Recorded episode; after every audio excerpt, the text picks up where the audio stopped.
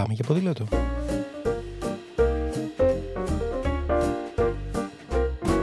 If today is a bad day, got you crying, feeling sore going this way. Σκέψεις, προτάσεις, ιδέες, συνεντεύξεις, απόψεις και προβληματισμοί, αλλά ποτέ αδιέξοδα, μια που το όχημά μας εδώ είναι το ποδήλατο.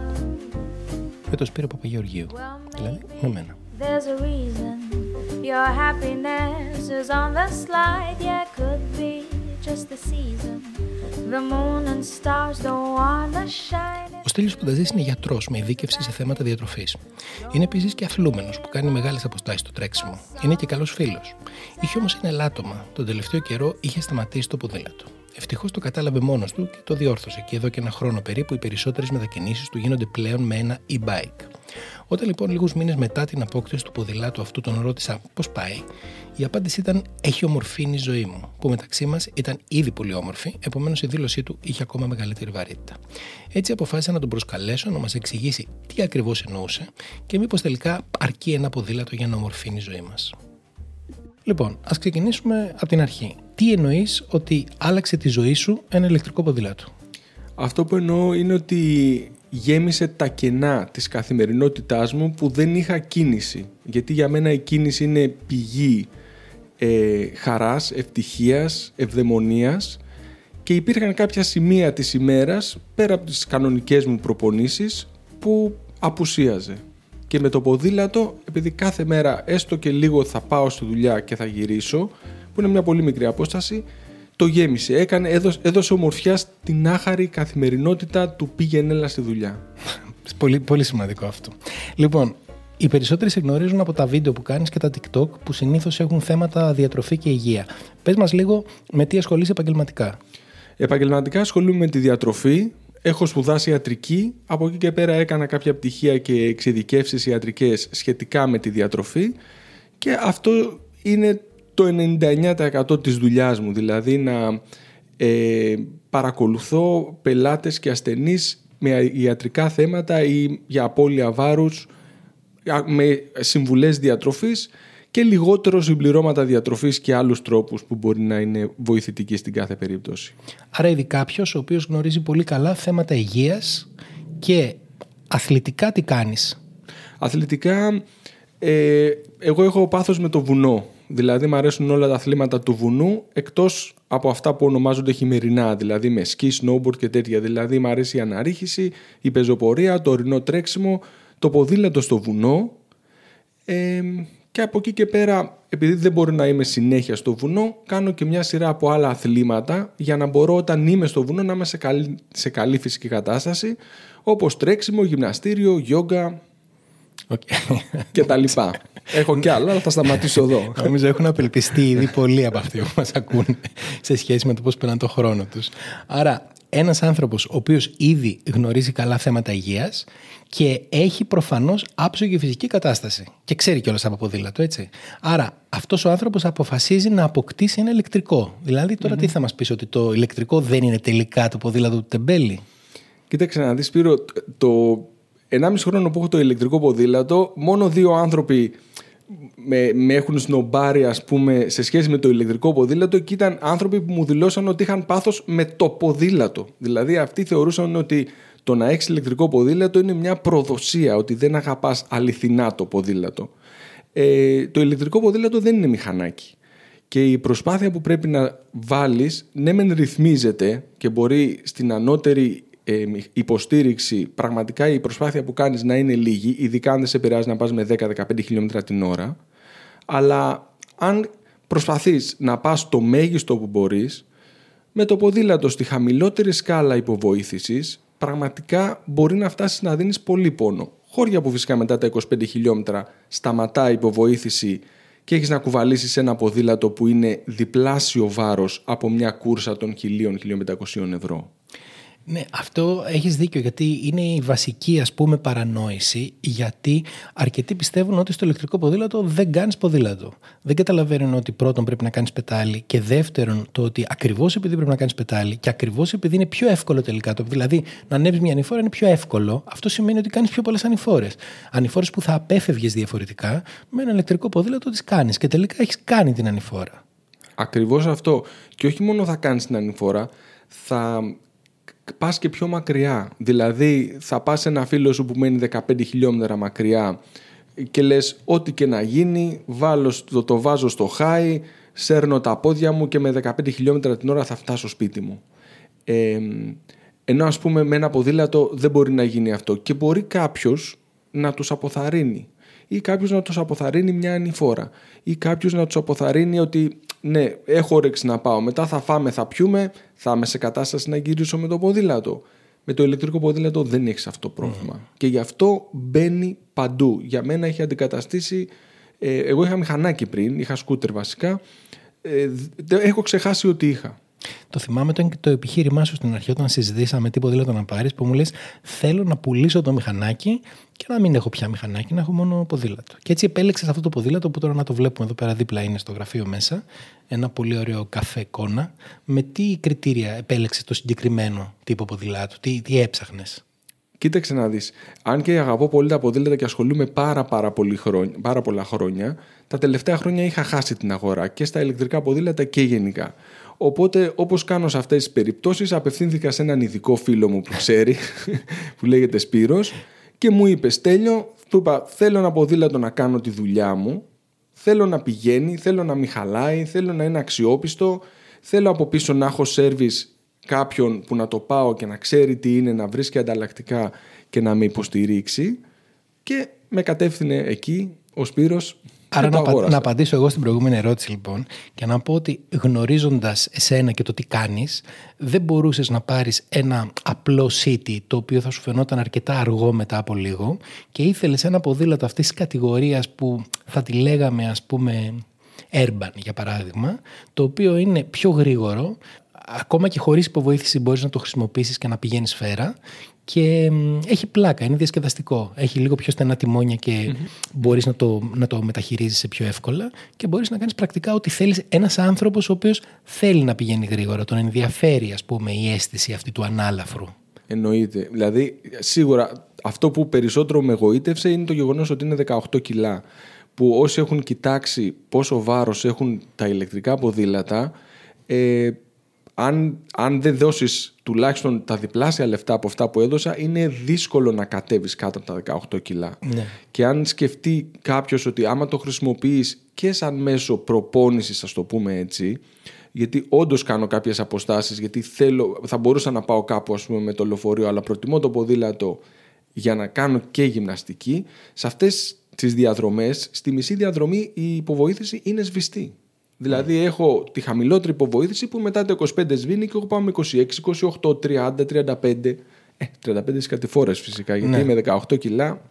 Όχι, δε- και δεν υπάρχει και λόγος γιατί αυτό Όχι, που κάνεις δεν- είναι πιο πολύ μετακίνηση. Που πάμε Ακριβώς. τώρα στην ουσία της συζήτησης και στην ερώτηση πώς ακριβώς άλλαξε το ποδήλατο τις καθημερινές σου συνήθειες. Δηλαδή τι ήταν αυτή η, η, η αλλαγή στη ζωή σου που πέτυχες με το ποδήλατο. Εγώ ε, σίγουρα τις περισσότερες μέρες κάνω προπόνηση το πρωί, αλλά υπάρχουν ε, δύο μέρες την εβδομάδα που δεν θα κάνω προπόνηση το πρωί. Δηλαδή θα κάνω προπόνηση το μεσημέρι ή δεν θα κάνω και καθόλου. Οπότε σε αυτές τις μέρες το ότι έχω το ποδήλατο ε, μου τις γεμίζει. Δηλαδή αποκτούν και αυτές οι δύο μέρες νόημα. Το Σαββατοκύριακο που θα πεταχτώ να ψωνίσω με το ποδήλατο, που θα πάω σε μια δουλειά κτλ. Ομορφαίνει, ε, ομορφαίνει τη μετακίνηση, ομορφαίνει την αγκαρία, την κάνει, δηλαδή είμαι, λέω θα πάω εγώ για ψωμί, θα πάω εγώ για, στο σούπερ μάρκετ, θα πάω εγώ να το φέρω αυτό. Ε, γιατί θέλω να ανέβω στο ποδήλατο. Πραγματικά, ε, να σου πω χαρακτηριστικά ότι όταν πήρα το ποδήλατο είπα θα το κρατήσω τρεις μήνες και αν μου αρέσει τότε θα πουλήσω το μηχανάκι. Δευτέρα ανέβηκα πάνω, Παρασκευή το είχα πουλήσει το μηχανάκι. Ούτε πέντε μέρες δεν άντεξε. Ούτε πέντε μέρες. Δηλαδή, πρώτη μέρα που πήγα στη δουλειά Δευτέρα, γιατί το είχα πάρει Παρασκευή βράδυ και το Σαββατοκύριακο δεν το χρησιμοποίησα καθόλου. Καθόλου όμως.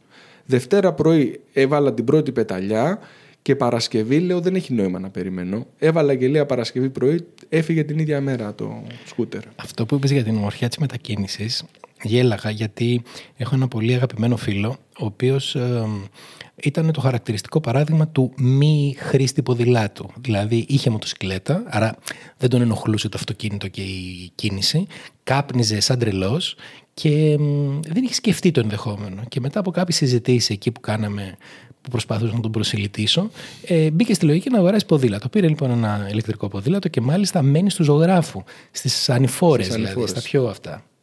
Μετά από δύο-τρεις μήνες, ενθουσιασμένος, γοητευμένος, είχε αλλάξει η ζωή του και εκείνου κατά κάποιο τρόπο. Και του λέω: Για πες, πώς έχει αλλάξει η καθημερινότητα. Μου λέει: Όχι η δικιά μου, των υπολείπων στο σπίτι. Διότι όποιος θέλει να κάνει μια αγκαρία, πετάγομαι τώρα εγώ και λέω: Θα πάω εγώ. Τι θέλετε να πάρετε, τα ρούχα από το καθαριστήριο, το ψωμί, ξεχάσαμε στο σούπερ μάρκετ. Αφού λέει: «Ε, ε, Παρακαλούσα κάτι να ξεχάσω στο σούπερ μάρκετ για να ξαναβγώ με το ποδήλατο να πάω να πάρω τα πράγματα. Παρ' όλα αυτά, οι περισσότεροι που δεν κάνουν ποδήλατο για τις μετακινήσεις τους ε, δηλώνουν ότι υπάρχουν δύο ανασταλτικοί ας πούμε παράγοντες. Το ένας είναι η ανασφάλεια στο δρόμο λόγω της έλλειψης των υποδομών και η έλλειψη χώρων για ασφαλή στάθμευση, τα οποία είναι πραγματικά προβλήματα, εννοείται. Εσύ που πηγαίνεις στο γραφείο σου καθημερινά, ε, πώς αντιμετωπίζεις αυτά τα υπαρκτά προφανώς προβλήματα; Σίγουρα αυτά τα δύο προβλήματα είναι τα μόνα δύο προβλήματα που υπάρχουν. Ε, το θέμα της στάθμευσης για μένα είναι σχετικά εύκολο γιατί το βάζω μέσα στο γραφείο, δηλαδή επειδή είμαι στον πρώτο όροφο το παίρνω στα χέρια, ανεβαίνω και από το διάδρομο το βγάζω στο μπαλκόνι και το παρκάρω και το αγναντεύω και όλη μέρα ας πούμε, οπότε και αυτό ομορφαίνει τη ζωή μου. Να ξέρω ότι όταν τελειώσει η μέρα θα πάρω το ποδήλατο και θα γυρίσω σπίτι. Ε, όταν πάω αλλού. Γενικά ε, έχω μια, ένα λουκέτο το οποίο είναι από αυτό που δεν κόβεται με κοπίδι, δηλαδή είναι με λάμες, όχι με σειρματόσκηνο, οπότε είναι αρκετά ασφαλές. Ε, στο γυμναστήριο όταν πάω πάλι το βάζω μέσα και συνήθως το βάζω μέσα να πω την αλήθεια. Μία φορά το έχω αφήσει και σε πάρκινγκ, επιπληρωμής, δηλαδή που δεν, δεν μου ζήτησαν λεφτά. Αυτοκινήτων δηλαδή. Ναι, αυτοκινήτων ακριβώς. Λέω, αν δεν σας πείραξε να αφήσω. Δεν μου ζήτησαν προφανώς λεφτά. Εγώ προσφέρθηκα, αλλά μου λένε φύγε. Και πιστεύω ότι αυτό είναι το νούμερο ένα πράγμα που πρέπει να λύσει κάποιος όταν αποφασίσει, μάλλον πριν αποφασίσει να πάρει ποδήλατο. Και δεν εννοώ για το το αφήνω μισή ώρα εδώ, μια ώρα εκεί, αλλά δεν μπορείς 8 ώρες την ημέρα κάθε μέρα να το αφήνεις στο ίδιο σημείο. Δεν υπάρχει λουκέτο, δεν υπάρχει security, δεν υπάρχει τρόπος να είσαι σίγουρος ότι θα το βρεις στη θέση του 365 μέρες το χρόνο. Αυτό είναι σημαντικό. Ε, σχετικά με την ασφάλεια στους δρόμους υπάρχουν διάφορα πράγματα που κάνουν την κατάσταση πολύ πιο εύκολη από ό,τι ακούγεται. Το πρώτο βασικό είναι ότι γενικά τα αμάξια τις ώρες που, που κινούμε, που πάω ή γυρνάω από τη δουλειά μου, κινούνται αργά. Οπότε είναι δύσκολο να τύχει κάποιο πολύ σημαντικό ατύχημα. Δηλαδή το χειρότερο μπορεί να τύχει είναι να πηγαίνω ανάμεσα στα αμάξια, κάτι που το αποφεύγω φυσικά. Ενώ με τη μηχανή το κάνεις κατά κόρον και αυτό κάνει πολύ πιο επικίνδυνη την κίνηση με μια μηχανή. Ε, οπότε να πας ανάμεσα στα αμάξια και να κάνει ένα αμάξι να βγει αριστερά και εσύ να πηγαίνεις με 20 χιλιόμετρα την ώρα και να χτυπήσεις την πόρτα και σε αυτή την περίπτωση πέρα από κάποιες πιθανές υλικές ζημιές στο ποδήλατο δεν νομίζω να υπάρχει μεγαλύτερο πρόβλημα. Πρόβλημα είναι όταν τα αμάξια κινούνται με μεγάλη ταχύτητα κοντά σου όπως ας πούμε αν βγεις νύχτα στην Κηφισία ας πούμε τότε ναι όντως είναι επικίνδυνο αλλά επειδή εγώ το ποδήλατο το χρησιμοποιώ για να πηγαίνω και να γυρνάω από τη δουλειά μου τα αμάξια γύρω μου κινούνται με πολύ αργή ταχύτητα οπότε δεν μου φαίνεται τόσο επικίνδυνο. Με τη μηχανή ήταν πολύ πιο επικίνδυνο γιατί η μηχανή έχει και μια ψυχολογία να χωθείς ενώ με το ποδήλατο έχεις μια ψυχολογία κάθομαι δεξιά και αφήστε με στην ησυχία μου. Ενώ με τη μηχανή ήθελες να εκμεταλλευτείς κάθε μέτρο. Τουλάχιστον εγώ. Έτσι. Αλλά και από ό,τι βλέπω οι, οι άνθρωποι που κινούνται με μηχανή έχουν τάση να χώνονται εδώ, να χώνονται εκεί. Είναι πιο επικίνδυνο από το να πεις ότι κάθομαι στα δεξιά. Και φυσικά αποφεύγεις τους μεγάλους δρόμους όσο είναι εφικτό. Ξέρω, εγώ αυτό που διαπιστώνω με τις μετακινήσεις μου με το ποδήλατο είναι ότι πρώτον δεν έχεις κανένα λόγο να βγεις το βράδυ στην κυφυσία, ας πούμε. Κανένα. Είναι λογικό ότι τα αυτοκίνητα θα πηγαίνουν γρήγορα. Εσύ, ό,τι φώτα και αν έχεις, πρέπει να είσαι πολύ συνειδητοποιημένος και να έχεις επενδύσει σε πολύ ακριβά φώτα για να είσαι ορατός από την απόσταση που πρέπει να είσαι για να είναι ασφαλές. Και τελικά, γιατί να μπεις μέσα σε αυτή τη διαδικασία του να, πώς να, το πω, να σε πιέζει εσένα η βιασύνη και ο εκνευρισμός του καθενός που θέλει να γυρίσει ας πούμε από τη δουλειά του γιατί είναι αργά και να πάει να ξεκουραστεί και εσύ ξαφνικά ενώ όταν μπαίνει στη διαδικασία χρήσης του ποδηλάτου αυτομάτως είσαι πιο χαλαρός. Το βλέπω και το πρωί που πηγαίνουμε σε διάφορες δουλειές και είναι όλοι πυγμένοι, έχουν μούτρα και αυτά. Και εμείς συνήθως με τη φίλη μου την Εύη που πάμε και κάνουμε κάτι πρωινές δουλίτσες με ποδήλατο, μιλάμε, χαμογελάμε, ξέρεις, λέμε πώς περάσαμε χθες, αστειευόμαστε και άλλοι είναι μέσα στα νεύρα. Επομένως αυτή την τη κατάσταση των νεύρων δεν έχεις λόγο να, να τη φας. Ακριβώς, ακριβώς. Δεν είναι ανάγκη να συμμετέχεις σε αυτή την παράνοια. Είσαι στο Ναι. ποδήλατό σου, στην άκρη, πας αργά. Δεν είναι, είναι, είναι μια απόλαυση. Είναι ομορφαίνει το πρωί. Ξεκινάς και έχεις κερδίσει το πρωί ήδη. Εσύ στις μετακινήσεις αυτές που κάνεις, όχι σε αυτές που κάνεις μεγαλύτερες βόλτες έτσι, με τη μορφή προπόνησης, στις μετακινήσεις περίπου πόσα χιλιόμετρα είναι από το σπίτι στο γραφείο; Από το σπίτι στο γραφείο είναι ακ- ακριβώς 2 χιλιόμετρα, που είναι πάρα πολύ μικρή απόσταση, αλλά συχνά ας πούμε, θα πάω στους γονείς μου που είναι στα 10 χιλιόμετρα. Συχνά θα πάω σε ένα φίλο μου που μένει στο παλιό Φάληρο, εγώ μένω για Παρασκευή που είναι 15 χιλιόμετρα. Ε, τυπικά δηλαδή μια φορά τη βδομάδα. Θα πάω επίσης για προπόνηση στον ημιτό που από το σπίτι μου είναι περίπου 6-7 χιλιόμετρα και όταν πάω και για πατίνια στο ΆΚΑ που είναι πάλι 6 χιλιόμετρα να πάω 6 χιλιόμετρα να γυρίσω. Αυτές είναι οι... Αυτό είναι πολύ, είναι πολύ αστείο. Πηγαίνεις με ποδήλατο για πατίνι, έτσι. Πάω για ποδήλατο για πατίνια. ναι, με ποδήλατο για πατίνια. Πρέπει να είναι, είναι αστεία εικόνα ότι είμαι με κολάν κοντό, ε, κοντομάνικο και από πίσω σακίδιο με πατίνια πάνω στο ποδήλατο. Νομίζω πιο γραφικός από ηλιοβασίλεμα Γελάνε. στην Σαντορίνη. ναι. Γελάνε που σε βλέπουν. Ε, σίγουρα, σίγουρα. Δεν, δεν το χωράνε. Δηλαδή, αυτό δίνεις χαρά στον κόσμο. Είναι πολύ ωραίο αυτό. πιο, πιο εναλλακτικό δεν υπάρχει. Καλό.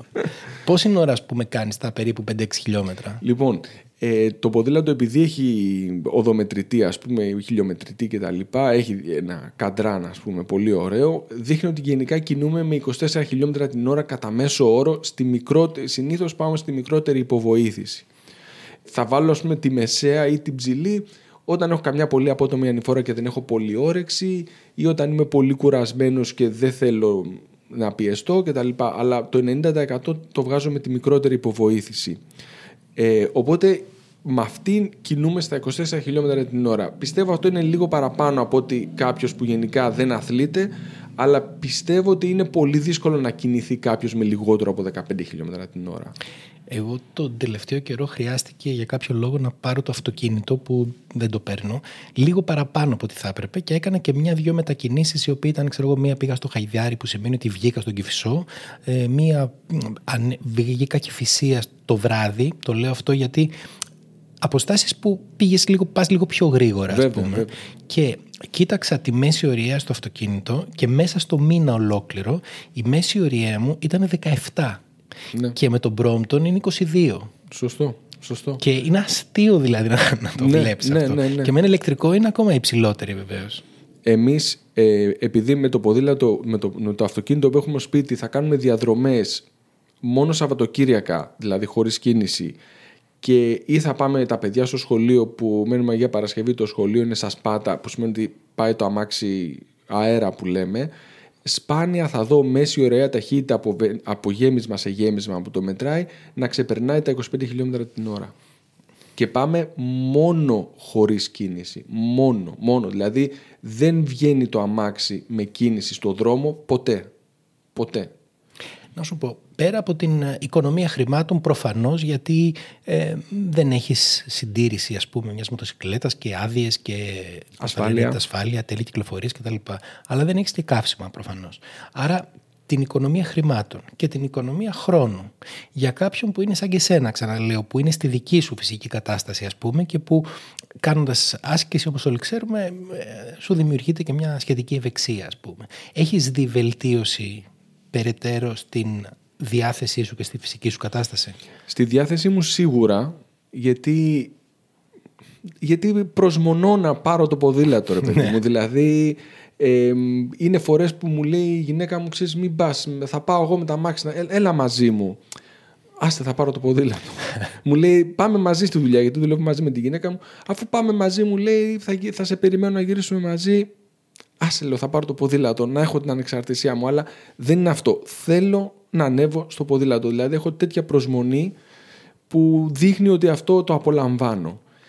Τώρα για τη φυσική μου κατάσταση, γενικά εντάξει, επειδή είναι πολύ καλή, δεν ξέρω αν έχει επιδράσει. Δεν έχω δει κάποια διαφορά. Αισθάνεσαι από τις πρώτες μέρες που έχει πάρει το ποδήλατο μέχρι τώρα να έχεις, να, να πηγαίνεις πιο άνετα, ας πούμε, να πηγαίνεις με Σίγουρα, πιο... σίγουρα. Ναι, ναι. Αν το θέσουμε έτσι, ναι, ναι. Στην αρχή, όταν είχα ξεκινήσει, εγώ πήγαινα στην υψηλότερη υποβοήθηση σε όλες μου τις διαδρομές.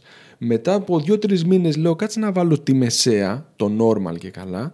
Και πήγαινα για δύο-τρεις μήνες με αυτό και στην πορεία κατάλαβα ότι ξέρεις και με τη χαμηλότερη υποβοήθηση μπορώ να πηγαίνω πάρα πολύ άνετα. Οπότε πλέον ε, το 90% των μετακινήσεων είναι στην ε, χαμηλότερη υποβοήθηση. Οπότε λογικά, πολύ σωστά λοιπόν το έθεσες, σίγουρα έχει βελτιωθεί η κατάστασή μου ως προς το ποδήλατο. Να σε ρωτήσω κάτι πρακτικό. Περίπου πόσα χιλιόμετρα σου βγάζει κάθε φόρτιση; Έτσι σε μια μεικτή, δηλαδή μέση, ας πούμε, ε, χαμηλή υποβοήθηση ή και μέση πότε πότε. Είναι 50 με 100 χιλιόμετρα. Μπόλικο δηλαδή. Έτσι. Είναι αρκετά, είναι αρκετά. Εγώ το φορτίζω μια φορά τη βδομάδα, κάνω περίπου 200 χιλιόμετρα τη- το, το μήνα. Ε, ίσως και παραπάνω. Έχω κάνει ας πούμε σε 1,5 χρόνο πλησιάζω τα 5.000 χιλιόμετρα, ίσως βγαίνει και λίγο παραπάνω. Και το φορτίζω μια φορά την εβδομάδα και δεν έχει φτάσει στο τέρμα η μπαταρία. Ας πούμε έχει καταναλώσει τα 3 πέμπτα. Μάλιστα. Τώρα, από την εμπειρία που έχεις αποκτήσει με αυτή την, την αλλαγή της καθημερινής μετακίνησης, σε κάποιον που θα ήθελε να αλλάξει τον τρόπο της μετακίνησής του, αλλά διστάζει λόγω των προβλημάτων που αναφέραμε πιο πάνω. Πώς θα το συμβούλευες να το αντιμετωπίσεις, τι να κάνει; Επειδή είναι μια κουβέντα που έχω κάνει πολλές φορές μέχρι τώρα, το πρώτο πράγμα που ζητάω είναι κάποιος να εξασφαλίσει το θέμα της σταθμευσης Δηλαδή, ε, αν κάποιος μου πει ότι εγώ δεν μπορώ να το βάζω σπίτι γιατί είμαι μυστήριος, γιατί δεν βλέπω άλλο λόγο να μην το βάλει σπίτι, Μπορεί να μην χωράει στο ασανσέρ και να μένει στον τέταρτο, ας πούμε, και να μην μπορεί να το σηκώσει τα 20 κιλά. Τα 18. Όντως, έχεις δίκιο. Αυτός είναι ένας από τους λόγους. Ρωτάω επίσης το ασανσέρ χωράει. Το ασανσέρ για τι πολυκατοικίες του 70 δεν χωράνε τα ασανσέρ, δε- ούτε όρθιο δεν ανεβαίνει το ποδήλατο και θυμίζω ότι είναι όντως 18 κιλά. Οπότε ναι, δεν μπορείς να το ανεβάσεις τέσσερις ορόφους στα χέρια. Δηλαδή αυτό είναι προπόνηση Δεν από γίνεται. μόνο του. Οπότε είναι ένα αυτό που μπαίνει το ποδήλατο όταν ε, στο σπίτι και στη δουλειά. Γιατί άμα είναι να παρκάρεις έξω για μισή μία ώρα για μια δουλειά, για μια υποχρέωση, δεν υπάρχει κίνδυνος εκεί πέρα με, με ένα καλό λουκέτο. Και από εκεί και πέρα, αν αυτό το, προ, αν αυτό το θέμα έχει λυθεί, για μένα δεν υπάρχει κανένα εμπόδιο. Αυτός είναι ο λόγος, δηλαδή η στάθμευση. ε. Ξέρεις, Μόνο η στάθμευση. σε αυτό, μια άλλη λύση, ειδικά για αυτούς που μένουν περισσότερο στην πόλη, αυτοί βέβαια που μένουν στα προάστια, λίγο πολύ έχεις ένα πάρκινγκ, ας πούμε, στην πολυκατοικία. Και αυτό γίνεται. Το μεγαλύτερο πρόβλημα το έχουν αυτοί που μένουν προς το κέντρο. Εκεί ε, είναι εύκολο πια στο πάρκινγκ των αυτοκινήτων να το αφήσεις. Ε, έχει ανακοινώσει το Υπουργείο Μεταφορών και Υποδομών ότι ε, υπάρχει μια συζήτηση να γίνει υποχρεωτικό σε όλα τα στεγασμένα πάρκινγκ να δέχονται ποδήλατα. Που και εμένα, όπως είπες και εσύ προηγουμένως, αυτό που, σου- που πήγες και το άφησες και σου είπε άστο, ε, δεν έχω πάει ποτέ για κάποιος να μου πει κάτι. Και υπάρχουν και ειδικά τα Citizen, που είναι, δεν ξέρω αν υπάρχει άλλη αυτή τη στιγμή, αλλά τα Citizen το ξέρω σίγουρα. Είναι η πρώτη αλυσίδα η οποία έχει σταθμούς στάθμευση ποδηλάτων και μάλιστα με ένα πολύ χαμηλό αντίτιμο και μπορείς και να το αφήσεις σε όποιο Citizen, Citizen θέλεις, μέσα στην Αττική, με την ίδια συνδρομή και να το αφήσεις, ξέρω εγώ, αν μένεις κοντά κάπου που να έχει όμως πάρκινγκ, μπορείς να το αφήνεις μονίμως εκεί. Ή σε ένα πάρκινγκ της γειτονιάς σου να πας να τους πεις: Παιδιά, εγώ έχω αυτό, πόσο κάνει το μήνα τέλος πάντων. Δηλαδή, λιγότερο θα κάνει από το αυτοκίνητο, δεν υπάρχει καμία περίπτωση. Σίγουρα και στα Citizen νομίζω κάνει 15 ευρώ το μήνα, έτσι ένα μικρό αντίτιμο που σίγουρα αξίζει. Έτσι, γιατί άμα σκεφτείς ότι εμένα το λουκέτο μου κάνει 150 ευρώ. Εντάξει. Όχι ότι θα το γλιτώσω στο λουκέτο, αλλά έτσι για να έχουμε αίσθηση του για τι νούμερα μιλάμε. Ε, σίγουρα αυτό είναι μια πολύ καλή σκέψη. Να, από ό,τι ξέρω κιόλας ότι τα περισσότερα citizen ήδη έχουν γεμίσει με ποδήλατα. Δηλαδή ε, κάποια δυσκολεύονται κιόλας να πάρουν νέους συνδρομητές, ας το πούμε έτσι. Ε, οπότε ε, προφανώς αυτό, ξέρεις, όταν υπάρχει κορεσμός σε μια αγορά, είναι ανοίγει μια αγορά ουσιαστικά και ε, αν το κράτος βοηθήσει κιόλας την κατάσταση θα είναι τέλεια. Σκέφτεσαι καθόλου σου έχει μπει έτσι η ιδέα, επειδή ξέρουμε ότι είσαι και χομπίστας του ποδηλάτου, με την έννοια δηλαδή ότι σου αρέσουν τα ποδήλατα, να αποκτήσεις άλλο ποδήλατο για κάποιο λόγο, είτε άλλου τύπου ηλεκτρικό, είτε μη ηλεκτρικό; Ε, θα πω την αλήθεια, όχι ιδιαίτερα και θα σου πω γιατί. Καλό είναι. Το, ναι, το, το ποδήλατο γενικά είναι κάτι το οποίο θέλει μεράκι. Και εγώ ας πούμε δεν έχω πολύ μεράκι. Ειδικά με το ποδήλατο να κάθομαι, να το καθαρίζω, να το φτιάχνω. Δηλαδή δεν μου είναι χαρά αυτό. Το έχεις εργαλείο. Το έχω εργαλείο, ακριβώς. Δηλαδή το πάω στο σερβις και όταν αρχίζει να μου λέει τα τακάκια θα τα αλλάξει μόνος σου ή θα του λέω άλλαξε τα σε παρακαλώ πολύ. Εντάξει, Μην με προσβάλλεις. Πάρε 10 ευρώ, κάνε τη δουλειά σου, θα κάνω εγώ τη δουλειά μου και θα τελειώσει η ιστορία. Δηλαδή, ε, οπότε δηλαδή το ποδήλατο άμα δεν το έχεις μεράκι έχεις αυτό που κάνει τη δουλειά σου. Δεν έχω σκεφτεί να πάρω κάτι άλλο. Αλλά αν θα ταξιδέψω για, να, για ποδηλασία στην Ευρώπη που έχω σκοπό θα νοικιάσω κάτι. Δηλαδή θα κοιτάξω να πάω κάπου, ας πούμε σκεφτόμουν στη Σλοβενία έχει ένα πολύ ωραίο ε, θα απευθυνθώ σε μια εταιρεία, θα νοικιάσω ποδήλατο, θα κάνω τις δύο, τρει, τέσσερις μέρες πώς θα το χρειαστώ και θα το αφήσω. Δεν έχω σκεφτεί δηλαδή να πάρω ας πούμε κούρσα να κάνω έτσι μεγάλες αποστάσεις. Αν και αν μου, μου δώσει κάποιος θα κάνω. Γιατί ειδικά μια κούρσα να πω την αλήθεια. Ωραία, τέλεια. Ε, νομίζω ότι πολύ αισιόδοξο το μήνυμα. Χαίρομαι πάρα πολύ που άλλαξε η ζωή σου τόσο απλά. Δηλαδή, με ένα ηλεκτρικό ποδήλατο άλλαξε η ζωή σου. Τώρα, ποιος μπορεί να πει ότι με κάτι το οποίο το αγοράζεις με χρήματα άλλαξε η ζωή του τώρα; Όχι, όχι, δεν γίνεται. Δεν γίνεται διαφορετικά. Ευχαριστούμε πάρα πολύ, Στέλιο, που μοιράστηκες την εμπειρία αυτή και καλές βόλτες. Σε ευχαριστώ πολύ. Να είσαι καλά, Σπύρο. Ήταν άλλο ένα επεισόδιο της σειράς Πάμε για ποδήλατο με τον Σπύρο Παπαγεωργίου. Και αν έχετε οποιαδήποτε ιδέα, πορεία, προβληματισμό ή πρόταση για κάποιο συγκεκριμένο θέμα, στείλτε mail στο info.atempike.gr και να είστε βέβαιοι πως θα τη συζητήσουμε. Yes, a little